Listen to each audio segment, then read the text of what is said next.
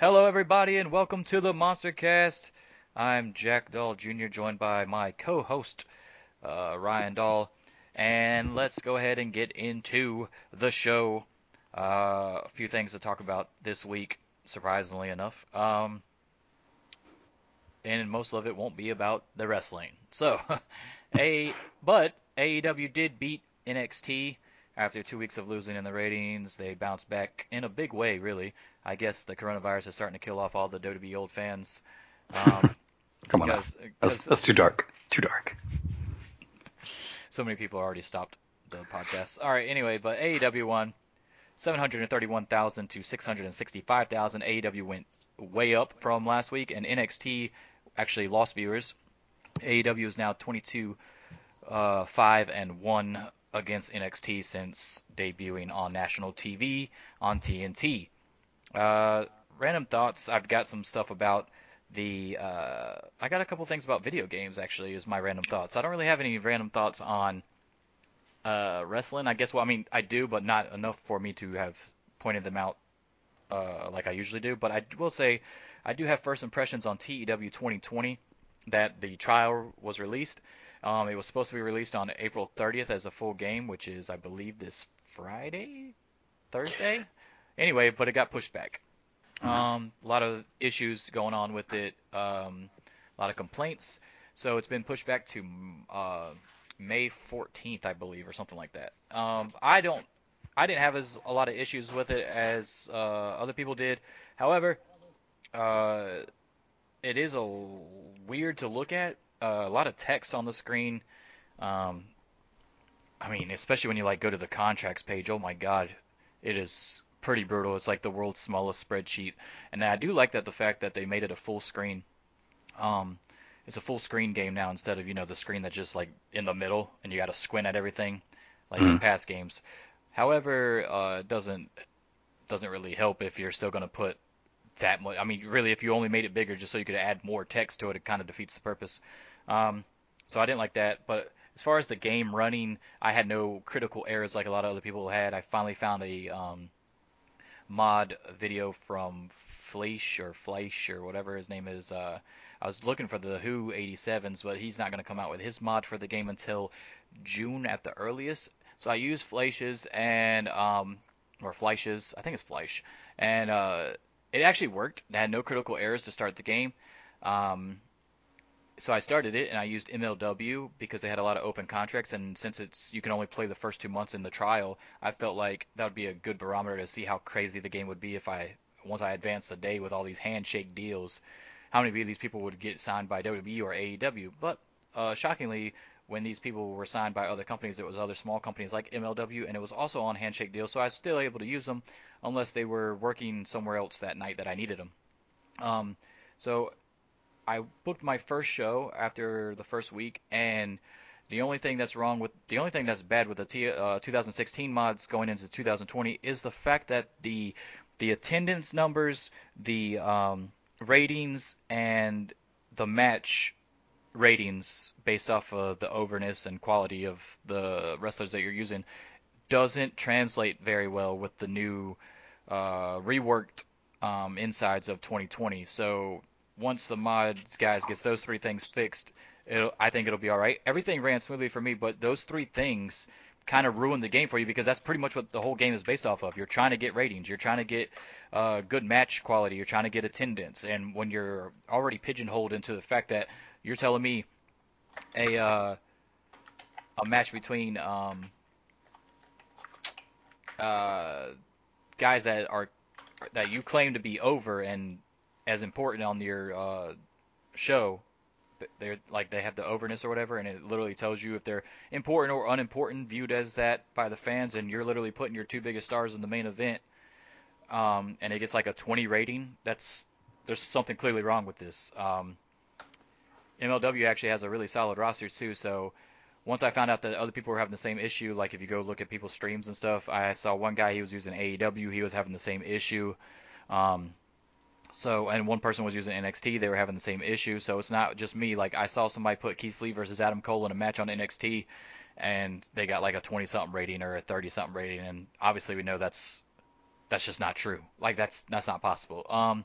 So those things have to be worked out. So I'm kind of glad that they pushed it back. Maybe it's something in the game, and maybe the mods were supposed to carry over and they weren't expecting all that. But I think most of the reason that they pushed it back was other things. Like I said, I didn't have any critical errors. Like, there was one guy that replied to me on Twitter on our podcast page and said that he was getting a critical error every time he tried to advance a day, and the game was basically unplayable for him. So I don't know what was going on with him, but yeah, they got some issues to work out. A lot of people were disappointed in the interface and stuff. I didn't have a huge problem with it. Like I said, the only thing I had a huge problem with was some of the screens had a lot of text, and it is definitely not for new players. Like, they did not make it. This is not a game for new players unless you kind of already have a an understanding of this game franchise, or just, you know, an understanding of booking type games in general.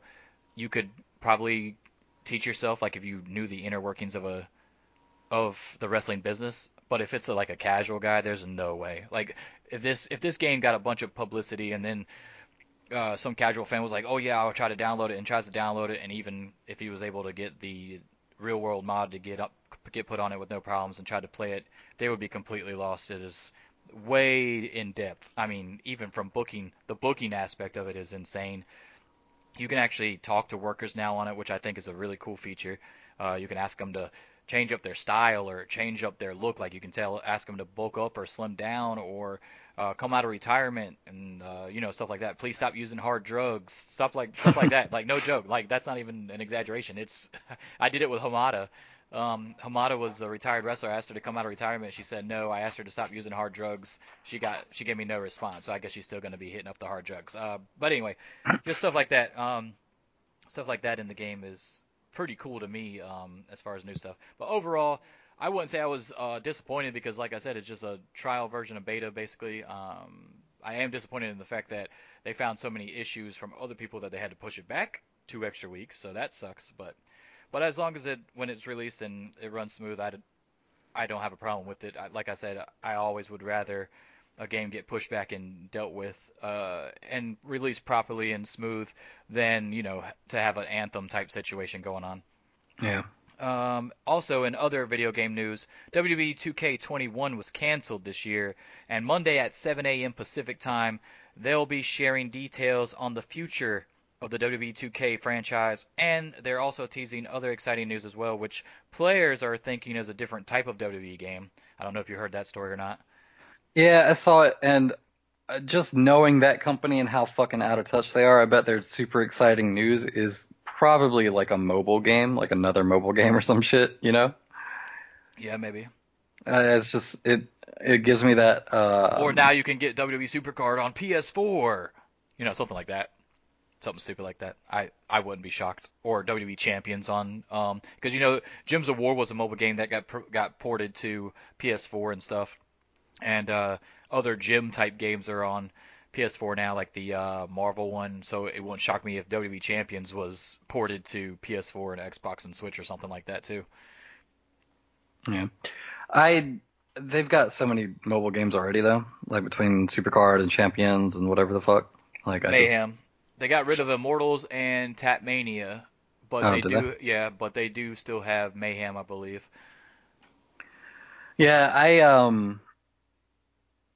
don't care about mobile gaming at all, really. Like, I do it every now and then when I'm bored, but, like, I remember when the Diablo stuff came out and they thought that their mobile game was going to be, like, this huge announcement that everybody was going to be super thrilled about, and it just fell flat. And that's – I don't know, man. I think people are out of touch with how – like, mobile gaming is a big revenue generator because you can do it so mindlessly, but, like, it's not something that I think people get excited about.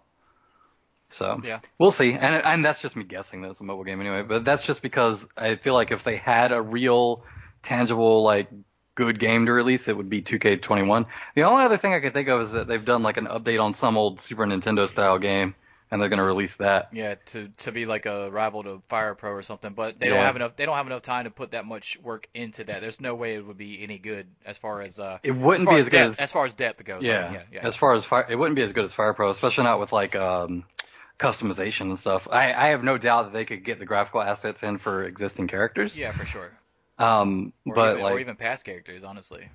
you wouldn't have any of the capabilities that you get with the Fire Pro, like NJPW add-ons or anything like that. So. Yes, you also wouldn't be able to get the move list. You'd still probably only have like 8 moves per character and shit like that.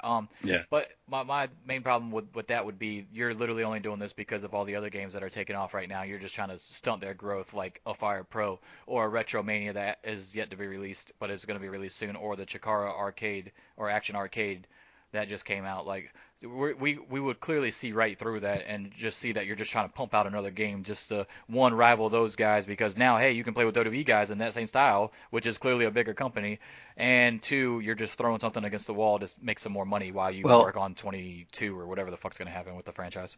We would see that, but yeah. I don't know that everybody else would really give a shit, you know?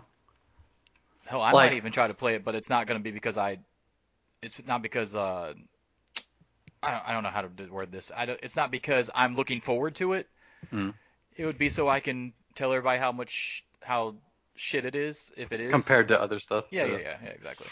Yeah. I haven't played Fire Pro in a minute, but like even that, it's so the customization and stuff is so deep in that any WWE character you want, you just get them. Yeah. Like it doesn't take it. You go to the Steam Workshop or I don't know the equivalent is on PS4, but like you just go to the browser. It actually takes you to the internet browser and stuff on there. Oh, yeah. But yeah, I made a Kenny Omega and a John Cone, and my Kenny Omega has like the second most download. Well, it did have the second most downloads of any Kenny Omega like within the first few months of that game being out. There's probably better ones now, but like you could just set up his whole moveset so easy that it was just, I don't know, man. It would be hard. I would be surprised if they released anything like that, and it was even close to comparable as far as being as good. But it would not surprise me to see them try to enter that market, having seen how other, lower graphics but higher gameplay markets have taken off, and not understanding that it was because of the gameplay and not because of the nostalgia graphics, you know? Yeah, I also think that they would do this. If they did do this, it would not be a disc-based game. It would be some cheap, like $20 PlayStation Store game, because like we said, it's not going to be in depth enough for me to care. So why the hell am I going to pay $60 for it? So I don't think that's going to be the case. I do think that in old school Madden games and MLB games, there's these things, and an NHL game that 2K is known for, or no, EA is known for, actually, not 2K, putting retro modes inside the game. So you already know that the retro modes don't take enough space. If you can fit the whole retro fucking mode inside of the regular game and still have the regular game as well. And I don't know why WWE has never done that. Like, just go and put a retro mode as one of their playable modes. I think it would have been fucking awesome, like a WrestleFest mode or a Super Nintendo mode. I mean, obviously, you'd have to just call it retro mode, obviously. But yeah, I don't understand why they have never done that, because I've done it on MLB games, I've done it on NHL retro mode, I've done it on Madden retro mode. I think Madden did it for their 20th anniversary. I think they had a retro mode, and I just don't understand how WWE's never taken that approach, knowing full well that it would not take that much space of the game. Yeah. So like that's what I'm saying. If they release a game like that now, if that's their big plan, if they're still trying to charge over $20 for it, I will not be buying it, because it's something that you could clearly just put inside of your already existing game.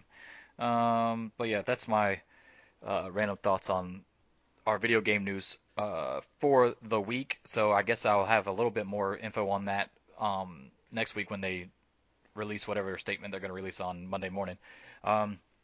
Also, before we get into stiff shots, I have not received my Pro Wrestling Crate yet. It is actually scheduled to arrive tomorrow, which means I'll probably do the unboxing video on Tuesday, because my mail comes super fucking late here, like 4 p.m. It's fucking insane. So hopefully Tuesday will be the day that I record and post the unboxing video of my first new Pro Wrestling Crate with the American theme. So that'll be fun. I'm excited for it. It's going to be hard not to open it before I go to work. Man, the only subscription box I get is vegetables. Stiff Shots brought to you by Sleeves.com. Sleeves designs and produces custom compression gear, everything from arm and leg sleeves to headbands, bandanas, t-shirts, and jerseys. Sleeves carries over 200 different designs for everyone from kids to adults, and now it just got even better because if you use the promo code MONSTER25, that's MONSTER25 without the vowels, MNSTR25, you'll get 25% off your order, even on discounted items. So go to Sleeves.com, that's SLEEFS.com for your activewear accessories now and use our promo code MONSTER25 for 25% off your order and get your gear on. All right, so I've got a few stiff shots this week. I've only got one big deal or not, so after this stiff shots, we'll be taking our first break. But MLW's production studio is working on transferring the MLW Underground TV series from tape to digital. The process, which started on Monday of last week, will see the entire 2003 to 2004 library digitized with possible restoration of the footage. Since Major League Wrestling relaunched in 2017, fans have been asking for MLW Underground, and we're now working on making that a reality, said MLW CEO and founder Court Bauer. Premiering in April of 2003, MLW Underground featured host Joey Styles and athletes such as Steve Corino and the Extreme Horsemen, Terry Funk, CM Punk, Dr. Death Steve Williams, Davey Boy Smith Jr., Sanjay Dutt, Chris Hero, Sabu, L.A. Park, Vampiro, Umaga, and countless others. So I'm kind of excited for that. I don't know what they're going to do with it, per se. I don't know if it'll be available on Fight, on the Fight app or whatever, Fight TV or whatever it's called. Or if they're just going to post it on YouTube, which I highly doubt they would just give away that stuff for free. But yeah, who knows what they're going to do with it. I mean, it's only a year's worth of footage, obviously. And don't forget, Mike Awesome was, I believe, a former champion there, too. So obviously Mike Awesome matches as well. But yeah, it's going to be interesting to see what they do with that. It's not enough to open up a subscription service, obviously. You're just an extra year worth of footage. And you just came back after that long hiatus where they went down or went under or whatever, and they got brought back after I believe it was some special one-off show they were supposed to have, and it ended up being really good, and the fans wanted them to bring it back, so Court Bauer brought the promotion back. So the first stint is now being worked on to be digitized, so that's pretty cool. Yeah, I like you were saying, I definitely don't see them just throwing that on YouTube. The cost of doing that just wouldn't make sense, especially if it's not just straight up converting to digital, like, because that's, you know, you could do that with a little fucking home kit. That's not a big deal. But the restoration part of it would be a little bit more expensive, and then hosting and all that stuff. So I'm sure it's going to be some kind of paid service or add on to a paid service, maybe like $2 extra on your Fight TV or something like that. Who knows? But yeah, it's cool to have some older footage of some of those people. Kojima was in there too. Who is most famous now for his love of bread over in New Japan and being old. But yeah, I mean, there's some pretty cool stuff going on over there. It's just that I kind of wish that before they had announced this that they had more than 1 year, you know, like maybe have like 5 years set up and then say, hey, by the way, you know, because I don't know. That's just me, because 1 year I think is going to be a hard sell.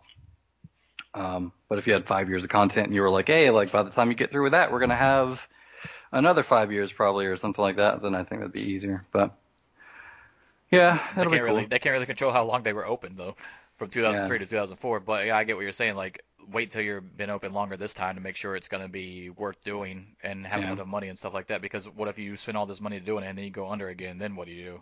Right. Yeah, so I think the 1 year part of it where they just don't have that much of a back catalog is going to be the biggest hurdle to overcome, like as a selling point. But if they make it cheap enough, it won't matter.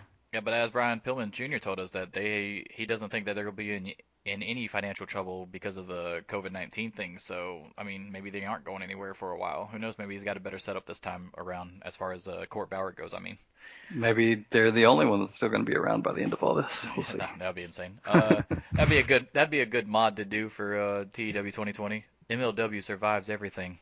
Everybody else folds. Yeah. Sami Zayn. Ringside News were told that Sami has been a complete pain to the SmackDown creative team. It is unknown if Zayn has any heat with management right now, but he stirs up other members of the locker room, and he's always trying to cause trouble. And we'll have to see.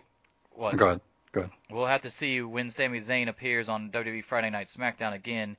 It doesn't sound like creative is having an easy time coming up with something for him to do. Apparently he's always pitching ideas and being very vocal backstage and getting other guys to be very vocal backstage as well, and it's not being received very well by the creative team on SmackDown.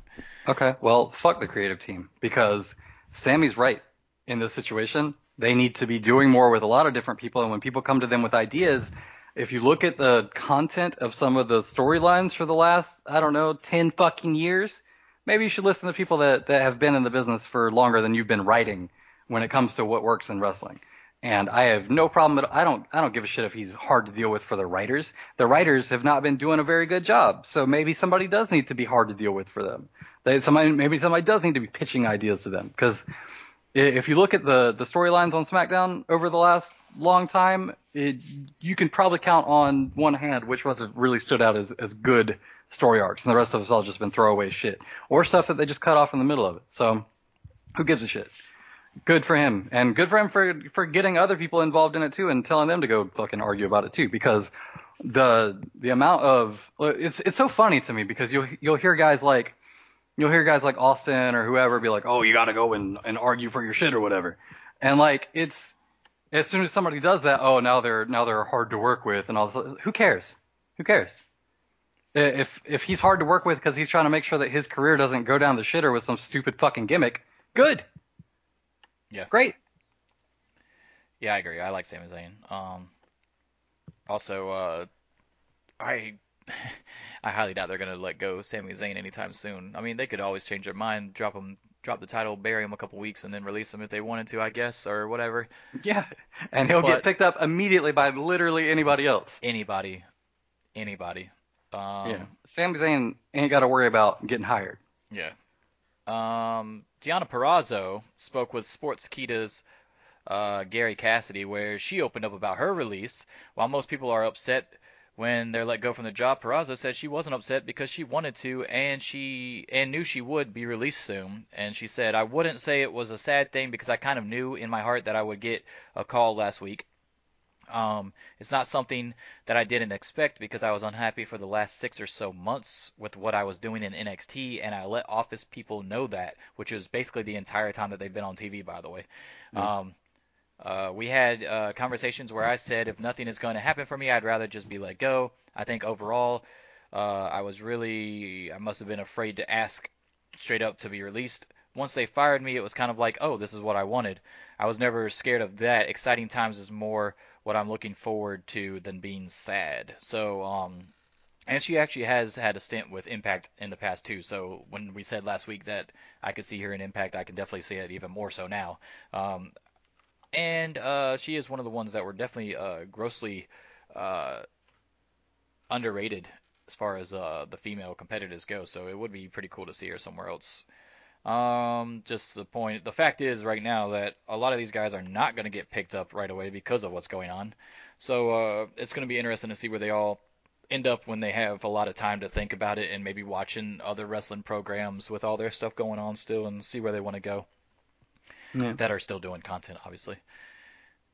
So where do you think she ends up though?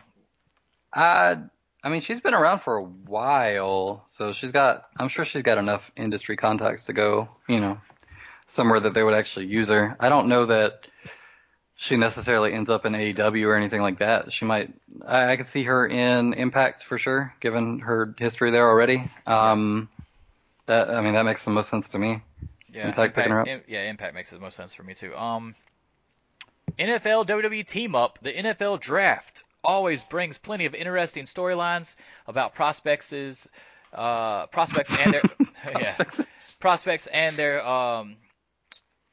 family ties. But even after 255 picks, the bloodlines from the pool of undrafted free agents can be just as good. Just after the draft concluded on Saturday evening, the Baltimore Ravens added one of those intriguing storylines by signing Kennesaw State fullback Bronson Reich-Steiner, the son of professional wrestling champion Rick Steiner. The news was announced by the team's Twitter account via the story was released by Yahoo Sports. So, Rick Steiner's kid, fullback, getting to play or getting signed by the Baltimore Ravens. That's pretty fucking cool. Well, you know, Rick probably told him, hey, don't go into wrestling. Money's not there. It's not worth it. You're going to kill yourself. It's definitely not there right now. But I mean, football money ain't there right now either. We'll see. Football money is one of the weakest monies there are for pro sports. Baseball is the highest, which is insane, but yeah. Yeah, but I mean, if you count wrestling in that too. The way I look at it is not flat contract, though. It's because it varies so much in wrestling. Like, if you end up in fucking NXT, you're not making bank. But you look at it as how much are player contracts compared to how much money the organization makes as a whole. And percentage-wise of that number, player salaries make up a bigger amount of income than for the entire organization, like per team, I mean, than WWE wrestlers do for that organization as a whole. So, like, per capita, you know. So, yeah, I mean, there's more money on an individual basis in football, depending on how good you are. Also, he's not a punter, so like he'll do okay. But yeah, I mean, even if you're not a starting player, that's even better, because then you're getting paid with very little wear and tear on your body too. So football seems to be the way to go. You know, well, the minimum salary in the NFL is $450,000. 400,000. Yeah. Oh, it's 450. I thought it was 400. I'm pretty sure that's the commissioner's fucking pay, but 450 is the minimum.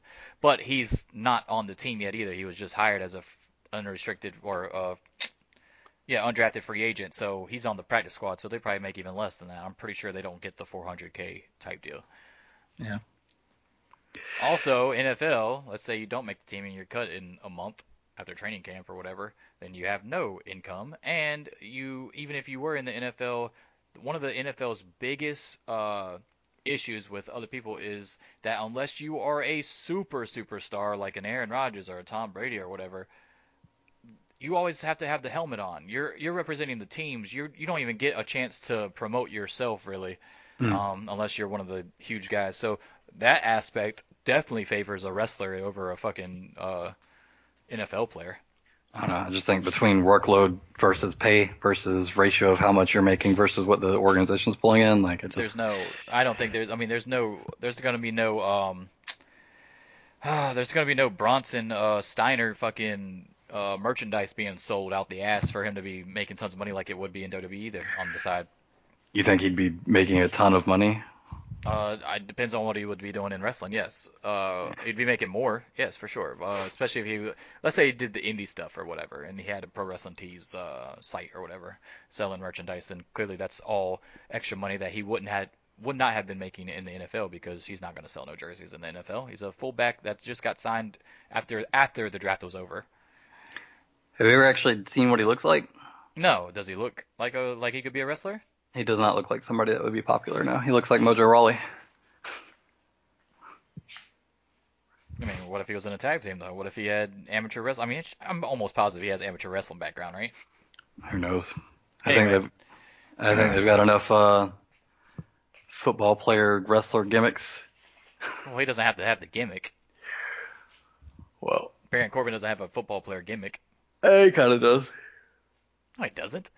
Shoulder tackles. Oh my God. Anyway, NXT announcers. This is my final stiff shot, by the way. Raja.com reports that NXT announcing team members Nigel McGuinness and Beth Phoenix both remain off of TV but with the company. They were not part of the recent WWE cuts. However, because of COVID-19 concerns, given that both have young children at home, neither are working right now as they didn't want to quarantine for 2 weeks. Reports the Wrestling Observer newsletter. Mauro Ranallo also has decided not to fly into Florida, but WWE has used some of his voiceovers, which he did from his home studio. Currently, the company is trying to figure out a way where Ranallo can work from his studio but still provide quote-unquote live commentary to the show without actually being physically in the building. All right, so those are our stiff shots for this week. We're going to take our only break of the show, and we're going to do my one big deal or not, which will probably get a little bit off track. We already know what it is. And then, of course, I'll do my top 5 matches of the week as well. So, yeah, we'll do that right after the break. Of course, the one big deal or not involves the Dream. Hello everybody and welcome back to the MonsterCast. Big Deal or Nah time, brought to you by the Great North Apparel. You shouldn't have to choose between quality and sustainability every time you make a purchase. With the Great North, you are planting trees and preserving our lands, removing garbage from our oceans, and contributing to a sustainable environment. And now you can use our promo code MonsterCast in all caps for 30% off your order. Big Deal or Nah time. I'm going to go over what I have. Of course, I'll ask you Big Deal or Nah at the end, and then you can give me your thoughts. I'm going to give you my quick thoughts because I actually spent some time on this little thing. I woke up, what was it yesterday? Is when it blew up? Yesterday morning? Somehow magically it blew up in while I was asleep. I think it was yesterday. Yeah, okay. Anyway, Velveteen Dream in hot water on social media, allegedly sending an inappropriate pics to an underage female fan. He came out to deny the reports, saying that while the picture was of him, that it was sent without his consent, and he's using a third party to handle the situation. Apparently, everyone has become a detective in their quarantine downtime, as he's immediately being vilified, and people want him to lose his job. Now, obviously, if these reports come back to be true, I agree with that. However, Enzo was let go for literally not even telling WWE about the situation, despite being found not guilty because the party involved was a known clout chaser, and this could be the same. Also, I do want to point out that if he loses his job in all of this, and Lars Sullivan is still employed by WWE, we have a much bigger issue going on than we want to believe as far as WWE and racism that's been notably fucking discussed in the past. And I'm not saying that these cases are the same, but I am saying, to me, they're equally reprehensible if, of course, the alleged things are found true about Dream. And Lars's case has been confirmed in all kinds of ways and isn't alleged accounts like Dream's case is currently. But anyway, as far as the entire story goes about just Velveteen Dream in general, Big Deal or Nah? Well, there's a lot to unpack here. No pun intended.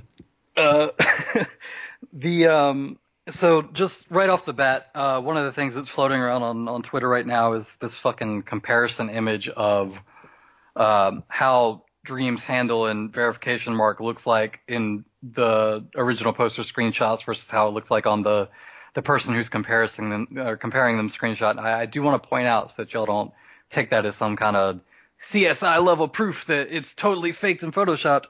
One of them is taken on iOS and the other one is taken on Android, and it's two completely different revisions of the Instagram app. That's why the verification mark looks different. That's why the layout of the app looks different. All that is related to different graphical assets that different Instagram app revisions will be calling from, especially on not only on different app revisions but also on different platforms. It's going to pixelate differently and look differently and have different spacing and all that stuff. So y'all can let go of that. Doesn't mean shit. Doesn't mean it wasn't him. That's not how any of that works. The more interesting part of the story to me, though, is if you look in the kid's video.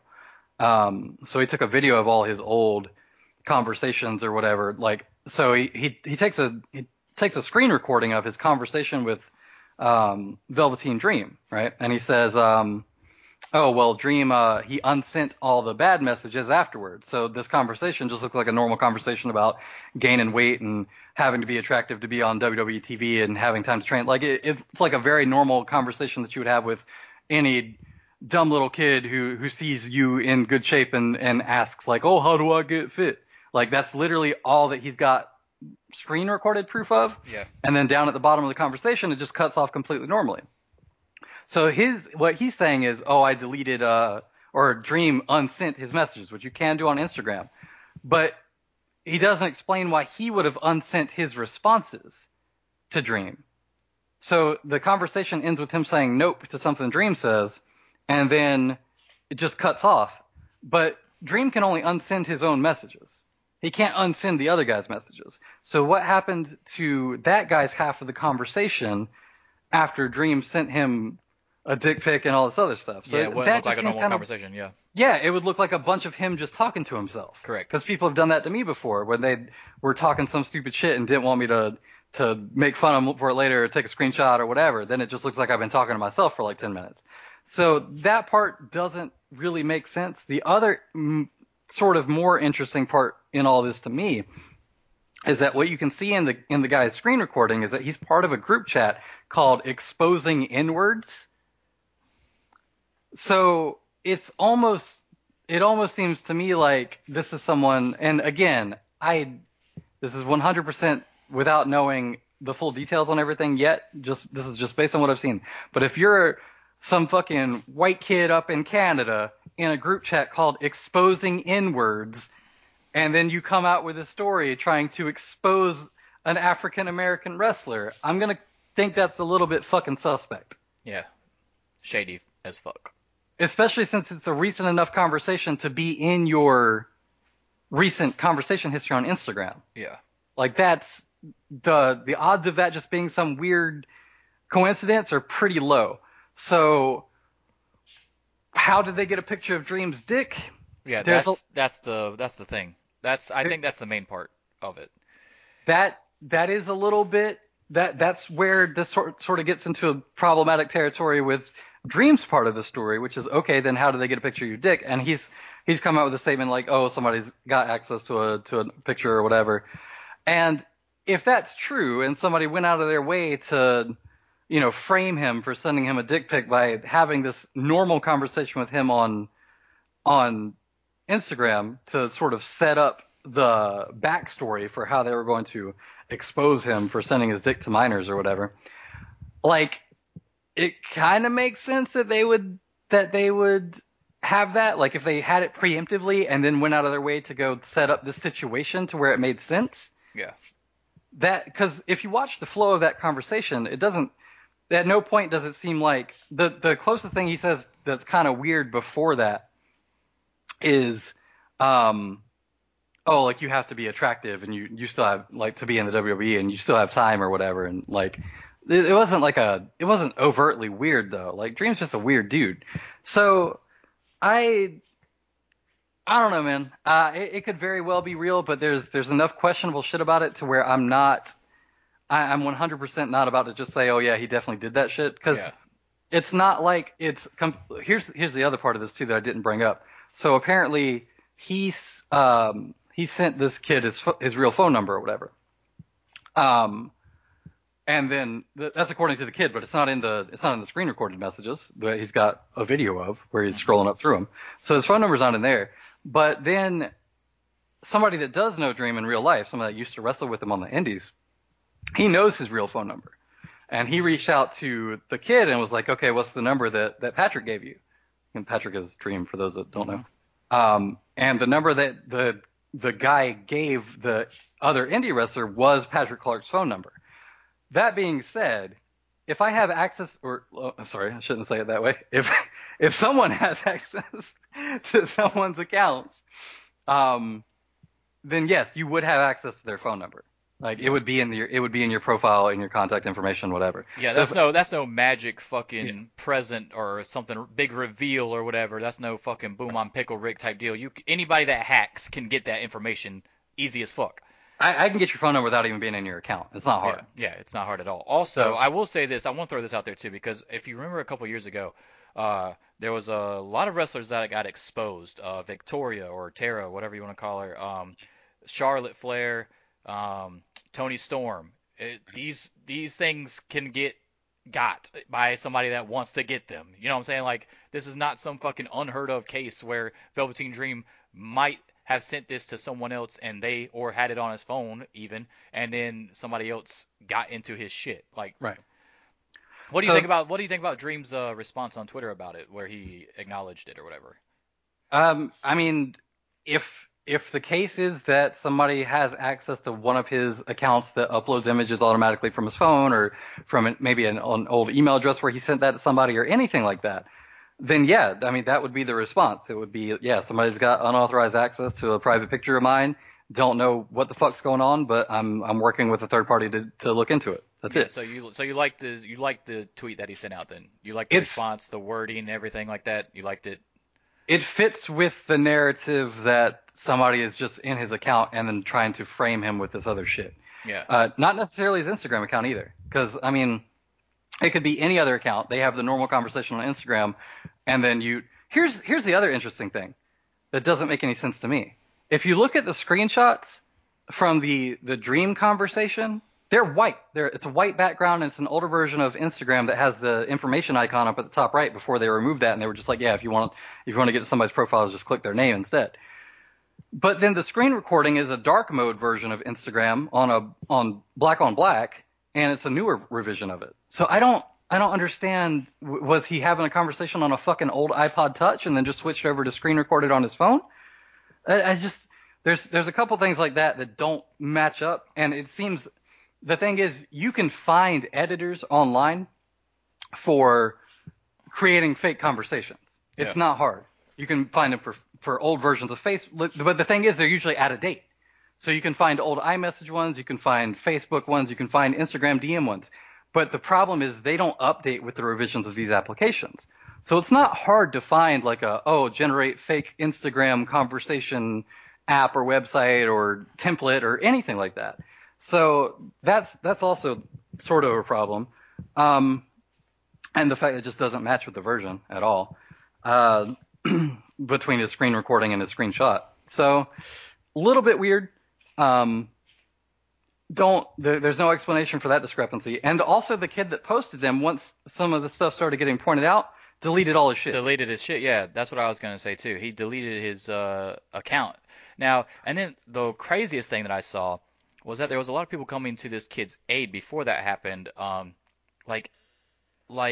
his side, and I'm not trying to make it a race thing, but there was African American people who was on his side, like on this kid's side or whatever. I'm like, you wait a minute. So we're talking about in every other aspect to give people the benefit of the doubt, and then it's your own people, and you're just jumping to the conclusion that they actually did this. Whereas we didn't harp on Lars Sullivan enough to get him to lose his job, but now we want Velveteen Dream to lose his job with way less evidence than what we had with the Lars Sullivan type deal. Well, Enzo Amore lost his job and then was found not guilty afterwards. I mean, I said, they're different cases, but you get what I'm saying, though. Here's where that doesn't really – okay, I get what you're getting at, but that doesn't really make sense to me because it almost makes more sense for them to be more angry. When you're talking about somebody that's such a public and visible representation of your demographic, you might be harder on them for fucking up because you're like, hey, that's just true. I guess that's true because with the Tessa Blanchard thing, I was pretty fucking pissed off when I found out that she did. You're making all fucking Southern white people look like goddamn idiots. Yeah. Exactly. I can see that. But I just feel like with what they preach on Twitter as a whole usually and how they all come together and for the culture and all this stuff, to just immediately turn your back on someone and just believe this one random person that no one knows is kind of weird to me. Yeah, I will say that it did seem like a lot more people were giving ACH the benefit of the doubt during his situation than it did for Dream and his, and I don't know what that is. It's a slightly different situation, obviously, but there's just a lot more people that are not willing to wait for stuff to come out. And I understand that it's a very... It's the wrestling community, of course. Patience does not exist. Well, not only that, but pedophilia and any hint thereof is something that people have like a very visceral reaction to. So I understand like the knee-jerk kind of response to it. But when you look at some of the stuff that doesn't really add up, and then on top of the exposing inwards group chat, I'm just kind of like, and then deleting all this shit as soon as people started calling out like, hey, something here doesn't look right. Why? How could you be that stupid to even leave that at the top of the thing anyway? What are you talking about? The exposing inwards thing. Oh, yeah, dude. For people to even be able to see that. I'm like, really, dude? You didn't – like – and for – that's another thing I don't understand why people took his side so fast as far as African Americans. I mean, if you see that at the top, how are you still taking this dude's side? Well, the other thing too is I don't know, man. It's a very touchy thing. It's hard to comment on shit like this. Yeah. Just like with the ACH thing, we gave him the benefit of the doubt because, you know, of what happened at first or whatever, and then it got – the more he kept talking, the more he sounded stupid, and it was like, now he's fucking lost his mind. He's crazy, and now he's not even heard from anymore. It's weird. It's just a weird thing to talk about, especially as, you know, two white dudes obviously talking about this. But, I mean, it's got to be addressed, man, because – as a white man, I am not going to go out of my way to fucking try to downfall somebody because of their race or anything. And I sure the fuck ain't going to, even if I was, I'm smart enough to cut the top of that off of the group fucking name. That's fucking so stupid. Like, how does anyone that follows this story and has looked at the stuff for themselves instead of just jumping on bandwagons of all their mutuals on fucking Twitter because they're doing it, how, if you go into it and you look at it yourself and you look at those pictures and it says that at the top, how are you possibly fucking taking that kid's side? And then he deletes all his shit? Like, yeah. That's not suspect as fuck? Like, we all got on DJ Storms for being a fucking apologist for a pedophile, right? They call out all these wrestling fan guys who turn out to be pedophiles, Astro, and all this other stuff, which is fine. That's great. I'm all for it. But to see this kid do that and what he screenshotted and everything, how can you put those two things together to be like pitchforks and fucking torches against Velveteen Dream? We got to get him out of here. Yeah. Without waiting. I mean, you didn't wait at all. It just come out and everybody just jumped on the bandwagon. Oh, he's a pedophile. He's got to get out of here. Look at this stuff. And the voice thing is fucking mind-boggling because nobody can possibly mimic a voice. It's never been done in history. Well, I don't even think it really sounds like him, honestly. Well, and even if it does, it's not like he's saying, hey, let me see that dick. All he said was, where you go to school. He's having a conversation with a fan. The first thing he asks in the screen recording of the kid is, oh, what sport you play? Like, oh, hockey. Oh, how old are you? 16. Okay, cool. Like, that's normal fucking conversation. Yeah. It's not like he's trying to fucking go by his goddamn place. Yeah. He's like, oh, like, where you go to school? Okay, cool. Like, yeah, what else do you ask a 16-year-old? Yeah, they don't have anything to fucking talk about. Yeah. Yeah, I kind of just threw my hands up at the whole situation. Like, I'm seeing how everybody is reacting, like, so angrily. And I'm like, it took everything I had not to, like, reply to people because, you know, I like most of the people that I follow on Twitter. That's why I follow them. And just to see the outrage and stuff. And I'm like, really? I mean, this just came out. Like, this happened while I was asleep. And now we're already trying to put this man in jail and lose his job and stuff. And, like, you don't even know what the fuck's going on. You're basing it off of literally zero facts. You're basing off of a fucking picture that is half cut off. Like, really? That's what we're basing this off of? It's fucking mind-boggling. And then he pretty much incriminates himself to me when he deleted his, or suspended, or whatever, deactivated his Twitter account. Like, that is the biggest tell to me. Like, this is bullshit. And obviously the exposing the N-word title of his group or whatever. I'm like, until I see a lot more fucking credible information come out about this, I'm not going to be talking about it after this show's over, so we'll see where it goes from there, but I am not. And, like, obviously, if it comes out and he did that to a minor or sent that picture to a minor or whatever, then obviously, yes, I'm fucking 100% on the opposite side of what I am right now, but right now I'm just like, you got to wait till something else comes out. Let's see what happens when this third party comes out. Let's see if this fucking kid gets in trouble for fucking being dumb, you know, trying to fucking, because he might have fucked up, because this is somebody's livelihood that you're fucking with right now, and if you piss him off enough, or if, I mean, we're talking about a guy that's about to get an NXT title shot, right? Yeah. So I mean, that's the other part of it too. Like, Dream is he's not an old man, right? He understands how the internet works. Yeah. He knows that when you send some shit on Instagram, people can take screenshots of it. I don't know, man. There's just, I understand that at a certain point, it's like, yeah, people do stupid shit, but shit that stupid, that seems a little, I don't know, man. Listen, if it comes out that everything was 100% fucking real and he was actually doing that and all that, then good, fuck him. You know what? Fuck yeah, him. Like we did with Tessa, like, fuck Tessa. Exactly. Like, lost tons of respect for her. Every time her name is brought up, that's all I can really think about at the moment. Yeah, like, obviously that's going to happen with Dream as well, but I'm not going to do that shit right now. Yeah. Yeah. Let's wait and see if that shit holds any water long term. I'm just trying to figure out who went to fucking law school overnight. I mean, all these guys that went to law school and now are fucking detectives and shit. That was my main thing. I was like, really? It's funny because I used to do some stuff as part of a group that we're not going to go too much into detail about, but it was mostly about information gathering and and doing image analysis. And some of these people that are saying some of the shit, I'm just like, yeah, you have no idea what the fuck you're talking about. So they're comparing screenshots and trying to MS Paint a line down between the end of two E's to prove that, you know, oh, this is Photoshop because these E's don't match up. Like, first of all, if you don't understand that different applications on different platforms have different graphical assets, you should probably not be trying to make any kind of point. But even on top of that, you don't understand compression. Like, image compression, when you upload to a third-party site like Imgur or whatever, it will create those artifacts. So you really can't even accurately do that, even if they're from the same two sources, because the way that they compress might be different around the text of the images.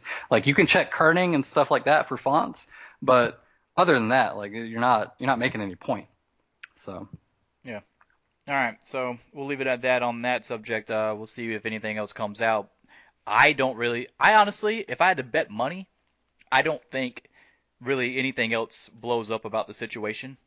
Yeah, I think the way that this gets handled, just based on the statement that Dream's already released, he probably made WWE aware of it before he even posted that, obviously, because that just makes the most sense. If he's got it, let's say he even was guilty.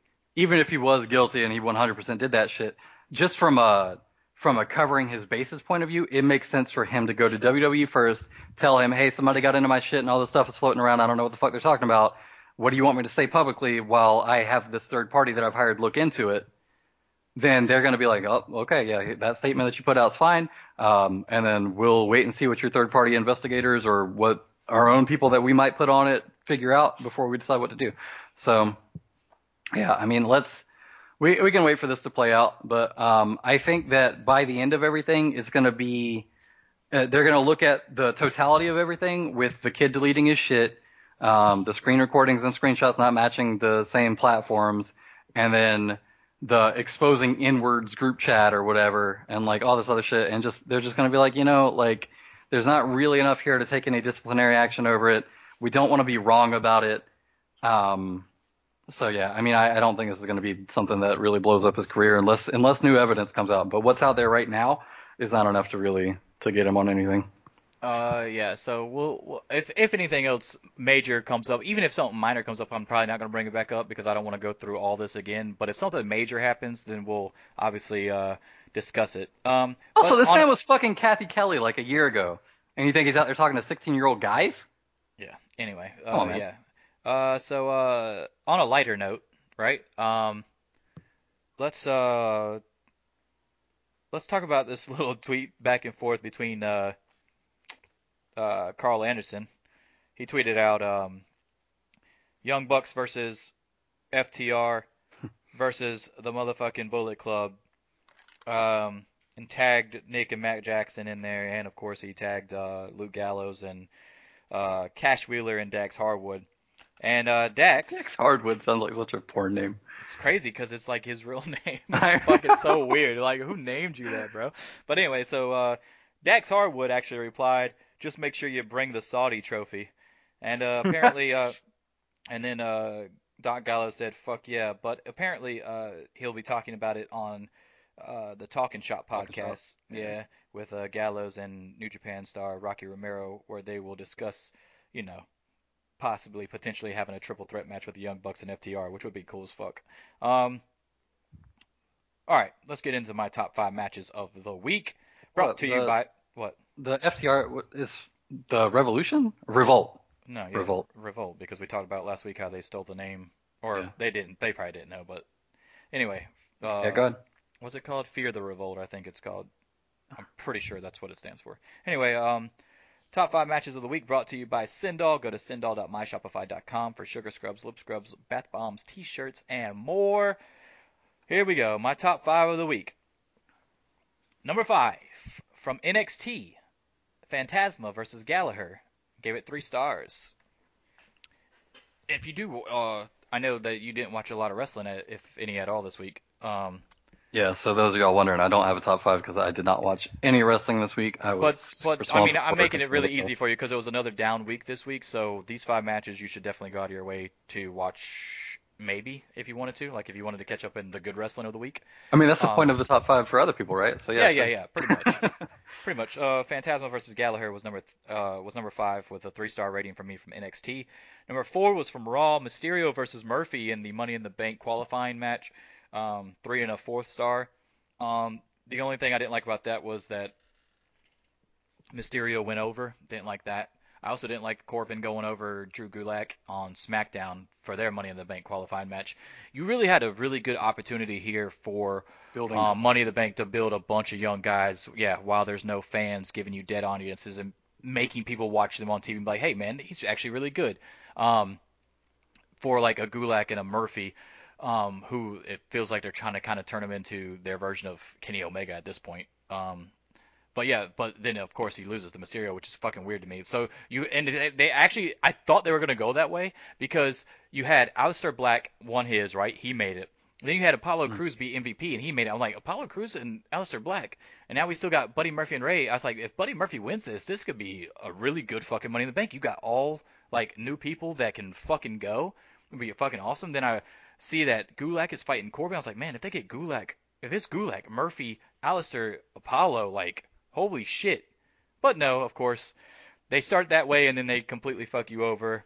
And I don't have a huge problem with Mysterio or anything. I'm just saying, he's old as fuck. Why would you want him in a fucking ladder match? It's not a ladder match. Well, yeah, you get what I'm saying, though. Like, but they're gonna be doing shit off of ladders, though. Well, when I saw the results or whatever, like the picture with the 4 people and the 2 blacked out or whatever, I saw Mysterio on there. I was like, oh, okay, cool. Like, I'm sure he could still do some ladder spots, even though he's. And I was like, oh fuck, wait, no, it's that climb the building, the shit. Yeah, but when you get to the roof, you still got to climb the ladder. Also, the last story. I think Murphy could do more shit. He's more athletic than Mysterio at this point, and you also put Daniel Bryan in there. And of course, we both think that they're going to film this in a cinematic way, so I guess Daniel Bryan is okay as far as concussions and shit. But you never know. Samoa Joe got fucking injured on a commercial. Yeah, on a commercial, yeah. So that's not guaranteed that he won't get hurt. And I thought it was really weird that you're putting Rey Mysterio and Daniel Bryan in this type of situation. So it's weird to me. But anyway, my number 3 is Matt versus Nick Jackson from Being the Elite. I gave it a 3 and a 3rd star. I did watch that, actually. Yeah. I thought it was good for what it was. I think if you like the Young Bucks and you like Being the Elite and you grew up doing shit in your backyard and stuff like me and you did, I think you liked it or even loved it. And if you didn't do that kind of stuff, you didn't understand it, then you're gonna hate it. It's no really line in between on that. I gave it 3 and a 3rd. I thought some of the spots they did was pretty fucking funny and good and made me laugh out loud a couple times. Let's see. Number 2 was How'd you feel about Matt going over? I think it made sense with Nick not being ready. Yeah, I mean, because when you come back for Blood and Guts, guess what? Matt Hardy's still on the fucking team. You're not. I mean, they gotta figure out a way to not only postpone this, but to also have it make sense where Nick is still not ready after all these months. Yeah, I guess. Because like, if he's ready, then why the fuck ain't he put back in the match and Matt Hardy taken out? You get what I'm saying? Yeah. So. I don't have a problem with him going over. It would have made no sense for Nick to go over as far as that's gone. Okay, so my number 2 was from Impact, Rebellion Part 1. Willie Mack versus Ace Austin for the X Division title, which Willie Mack won. So that was pretty cool. Willie Mack has been around a long-ass time. How old is that man now? I don't know. He's been around forever. He's got to be at least 40. Willie Mack? Yeah. You think Willie Mack is 40? Let me see. I don't think so. He's been around a while. He was born in 87. Oh, that's not who I was thinking about. You're talking about Rodney Mack. Rodney Mack. God damn it. You're right. Yeah, I'm not talking about the one that can't wrestle. I'm talking about the one that can wrestle. Okay. And my number 1 was from AEW, 3 and a half stars. Darby Allin versus Sammy Guevara. And the opening match of Dynamite for the TNT Championship Tournament Round 1. I'm assuming Allin won. Allin did win, actually. But It was still an awesome match. It was pretty good. Pretty fucking good. Definitely watch it. I mean, you would anyway if you watched AEW because that's literally the opening match. So, of course, you'd have to watch it. And, of course, Jericho is really good on fucking commentary, like always. Yeah, I'll at least watch AEW tonight. I just got to catch up on it. But yeah, it was just a sidetracked all week. A couple other good matches from the week that I didn't even post on my thing, but I just want to go ahead and mention them because they were both 3 stars in my opinion. Another match from NXT, Kushida versus Tony Nese in the round robin tournament. And from MLW Fusion, the match that Brian Pillman Jr. was telling us about on our show was on there. I gave that 3 stars as well. It was him and Davey Boy Smith Jr. versus Texicano Jr. and El Rey Escorpion, something like that. Yeah, down in AAA for their Super Series, their AAA versus MLW type thing. Mm. That was on their MLW Fusion show that just came out last night, whatever, on YouTube. And it was a pretty good match, too. But yeah, that's my top 5. Darby Allin versus Sammy Guevara, number 1. Really good. Definitely check that out. Anything else you want to talk about before we end the show? Anything you're looking forward to in the coming week? Do you think that Double or Nothing actually takes place May 23rd or whatever day it is? I think it does, but it doesn't have people there. I mean, it's still just going to be a closed set thing. But yeah, I think it still happens. Yeah, May 23rd. That is a Saturday, so yes, I think that's what it said. Yeah, so less than a month away. Yeah, I mean, they could always go to one of those states that's already started opening shit back up. Yeah, I guess. Go to Georgia. Yeah, well, I think they've been going to Georgia, actually. They're going to be going back and forth between Georgia and Tampa Bay because of Cody Rhodes' school. Yeah. Well, QT Marshall School or whoever school it is. Yeah, it's QT Marshall's. But somebody on Twitter said something stupid to Cody when he was posting about COVID-19. It's like, oh yeah, you know, people in Georgia, as stuff opens back up today, remember, you know, keep your 6 feet and all that stuff and all that. But like, somebody replied, oh yeah, of course you're fine with it being back open because, you know, it benefits you or whatever. And he's like, I never said I was fine with it being back open. I was just telling people to fucking go be careful. What are you talking about?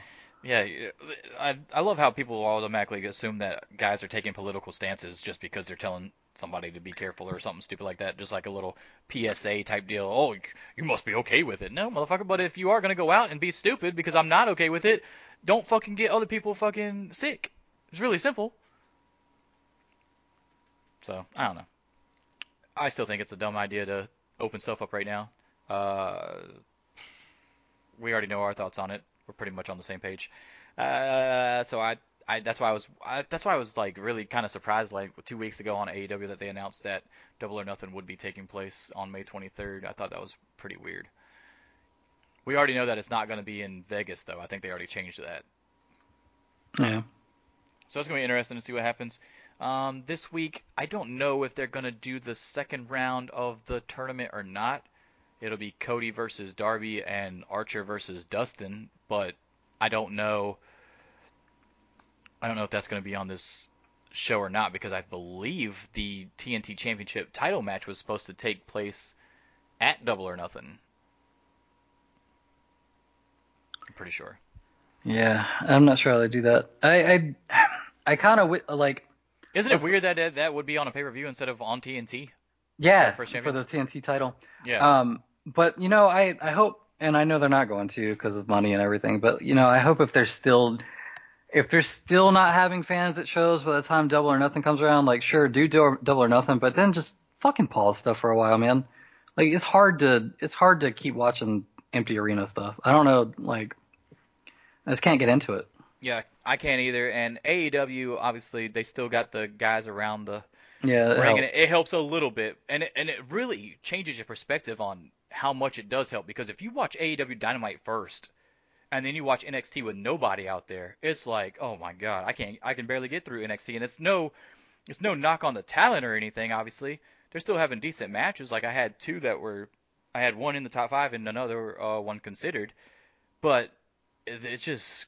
I can't watch it. It's unwatchable. I cannot watch it without a crowd. So, yes, I would hope that they do it as well. But we both know, and David Starr has said this many times on Twitter, AEW is going to keep going as long as WWE keeps going because WWE is the big dog and you're trying to keep up with them. But David Starr also feels like this is the perfect time for AEW to make a stance and not keep going to put more pressure on WWE to not keep going. So it's catch-22, I guess, is the situation we got going on. at the moment if you're AEW. Yeah. I feel like they definitely could make a statement if they stopped, but before that happened, obviously they had filmed all that stuff. So if you got the content, you might as well show the content, right? Because you're not. It's not like you're going out there every week. You're not doing live like WWE's doing live one week, now taped one week, and they change their shit up every other day apparently. How they're going to do stuff. Yeah. So it's interesting to see how it's going to play out over the next couple weeks and see if we actually do get somebody to pull the plug on their product and be like, okay, we got to stop this. But I find that very hard to believe with governors and states opening up their states and beaches and certain things like that. It's getting kind of out of hand now, where it's like people are getting too antsy and they don't want to deal with the public who's bitching and stuff because, you know, it's so hard to stay home. Which I get if you're working and you don't have a job anymore, right? I understand that. But as far as, like, the people that do still have jobs and have to work from home, like, you have nothing to be bitching about as far as, oh, I have to get outside. Like, for what? What do you have to get outside for? Do what everybody else does and buy a fucking bike from Walmart, because our bikes have been destroyed for, like, the last week and a half. Like, there's no bikes. Just go out and ride a fucking bike in your neighborhood or whatever if you need to get out so bad. A lot of people buying weight equipment and stuff like that to work out at home and stuff. Like how would you survive, dude? Like think about The Walking Dead and how everybody's like, oh, I'd be awesome in a zombie apocalypse. Apparently not, because you can't even fucking stay inside your house. Like, you'd be dead so fast. Yeah. I have to get outside and hang out with the zombies. I just can't stay inside anymore. Like, fucking what? You have everything. You have electricity. You still have everything. You have none of that if there's a zombie apocalypse. Like, all that goes away. And you're telling me that you'd be okay during a zombie apocalypse? No, you'd be the fucking first ones dead. You suck. You suck at this. Well, I mean, there's a split in people, obviously. Some people are just, they're upset because they're being told, like, hey, your business isn't allowed to be open right now for public safety reasons. And they're like, oh, government's suppressing me and I can't make money. And, like, I understand the position of being upset that your business is not allowed to open and you're losing money. I get it, 100%. What I don't get is that you're directing that anger at the state for not reopening so that you can go and trade your labor for money at risk to your health, as opposed to protesting the state for more fucking stimulus wages in the interim until you're allowed to open again. So to me, it makes no sense that your beef is, hey, I want to go back to work, instead of, hey, if you're going to tell me I can't work, you have to fucking compensate me. Yeah. Like, there's a valid argument to be had, but they're taking the wrong, their solution to it is wrong. You're willing to put your health and life at risk to go trade labor for capital instead of just demanding capital for being told you're not allowed to perform labor. I get the anger, but the solution is very fucking myopic and like small brain. They're not. I don't know why it is that people are so obsessed with the idea of intrinsically keeping labor and capital tied together. Never have been. And going out and protesting in large groups doesn't really address the problem either, when you know that there's a public health issue. So it's this weird state of panic that people are in, because they're starting to see the money that they did have dry up. And for some reason, instead of just being like, hey, we need more money then, they're like, hey, let me go work to make money, as if they're going to even be making the same amount of money in this climate anyway. It's a strange reaction to a problem, a strange non-solution to the problem too. Yeah, I don't get it either, man. It's fucking stupid. I mean, there's so many stupid people going on right now. Like, you have literally all the access to anything that you possibly need. All the stuff that is essential businesses are open, and you're still complaining. The people complaining about having to stay inside can go get fucked. Like, I don't care about any of that shit. I understand the people that are complaining about not being allowed to work. Yeah. But the solution that they're coming up with is just the wrong one. But yeah, the people are like, oh, I want to. I'm people outside at fucking protests, literally holding up signs that says, oh, I want a haircut. And go fuck yourself, man. Yeah. There's my friend has stage 3, almost stage 4 ovarian cancer, and she's a hairstylist. She lives out in Georgia. She's fucking terrified that they're opening shit up, and that, you know, due to her pre-existing health condition, she's got some leeway in them, like, asking her to come back in or whatever. But people that don't want to put themselves in that situation and don't have that kind of pre-existing condition to fall back on for, like, FMLA and things like that, when the governor of Georgia says, hey, everybody opens back up. And these businesses open back up and they say, hey, we're open. You need to come back into work. If those people don't feel comfortable being at work, they get fired. Yeah. And then the whole reason that the state is doing that, as far as I can tell, is that they realize that their unemployment funds on the state level are drying up. So they're like, hey, you know what we're going to do? We're going to make the employers pay unemployment insurance instead of the state paying out, because the employers have to kick in for unemployment when they fire somebody versus the system right now. So they're like, hey, we're going to reopen back up. People that don't want to come in and people who want to stay home, good, get fired, and then we'll subsidize your unemployment costs from your employer now that they're open again. That's really all it is. Like, it's just shifting costs, and people are not aware of that. They're just like, oh, well, you know, we're just opening back up because it's fine. Yeah, there were 620 new cases in Georgia today.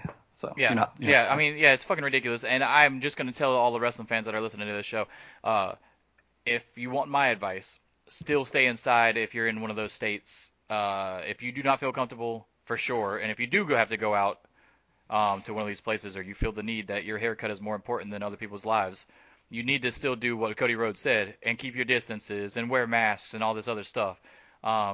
Because if you are the reason that somebody else ends up dead, not only are you going to feel like shit, but you are a piece of shit. So you want to stay inside. I ain't going to lie. I've wanted a haircut for 2 months now, right? Yeah, I want one too. And if shit opened up here, I would consider going, because if the person's comfortable enough to come to work, then I'm going to assume that they're okay with having people come into their place of work. But I'm still wearing a mask. Like, I'm still doing all my normal shit. I want to be in and out as quickly as possible. I'm not going anywhere else afterwards. I'm going home, fucking sterilizing. I'm staying home for another 2 weeks.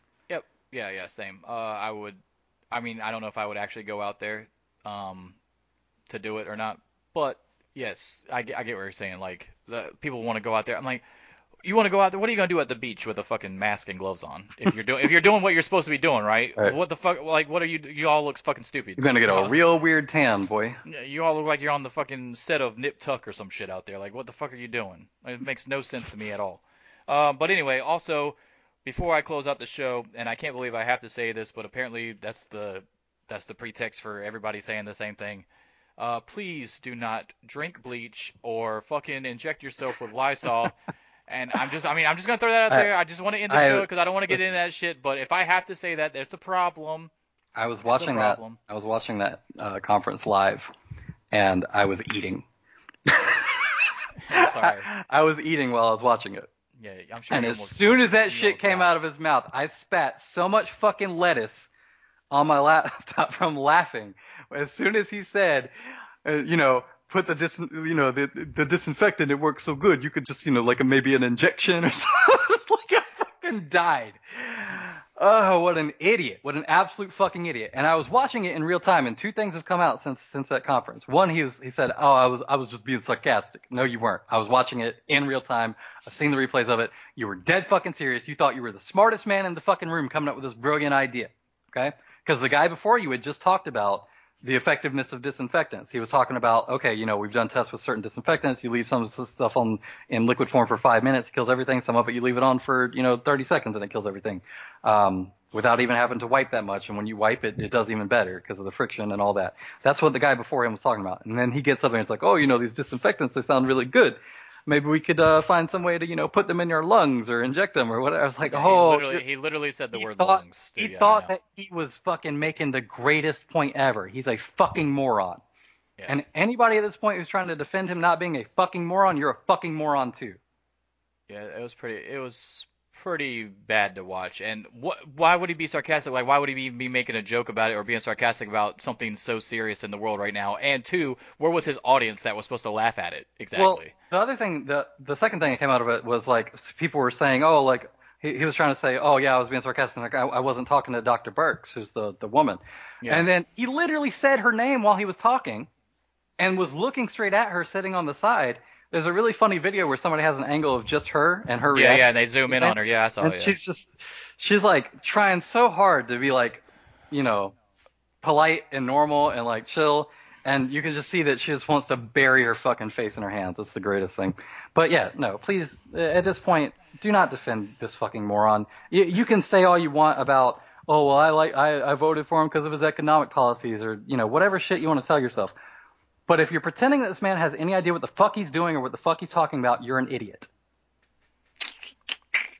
Yes, and I mean, his economic prowess hasn't really been helping the U.S. either, since we're still tremendously more in debt than we were before. So apparently, whatever he's doing is not working. So deficit is definitely spiked. Like, certain companies in the stock market were doing great, but we have 80% of the country that can't go without a paycheck for 2 weeks, and you're seeing that now, and how many people are angry. Yeah.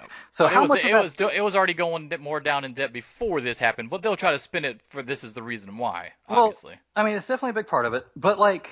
The thing is, too, you can't sit here and say, oh, yeah, we had a booming economy. Everything was great before this happened. Look, man, people have been out of work for a few weeks, and now they're protesting on Capitol Hill because they want to go work for money. The economy's not booming if people can't go that long without pay. Correct.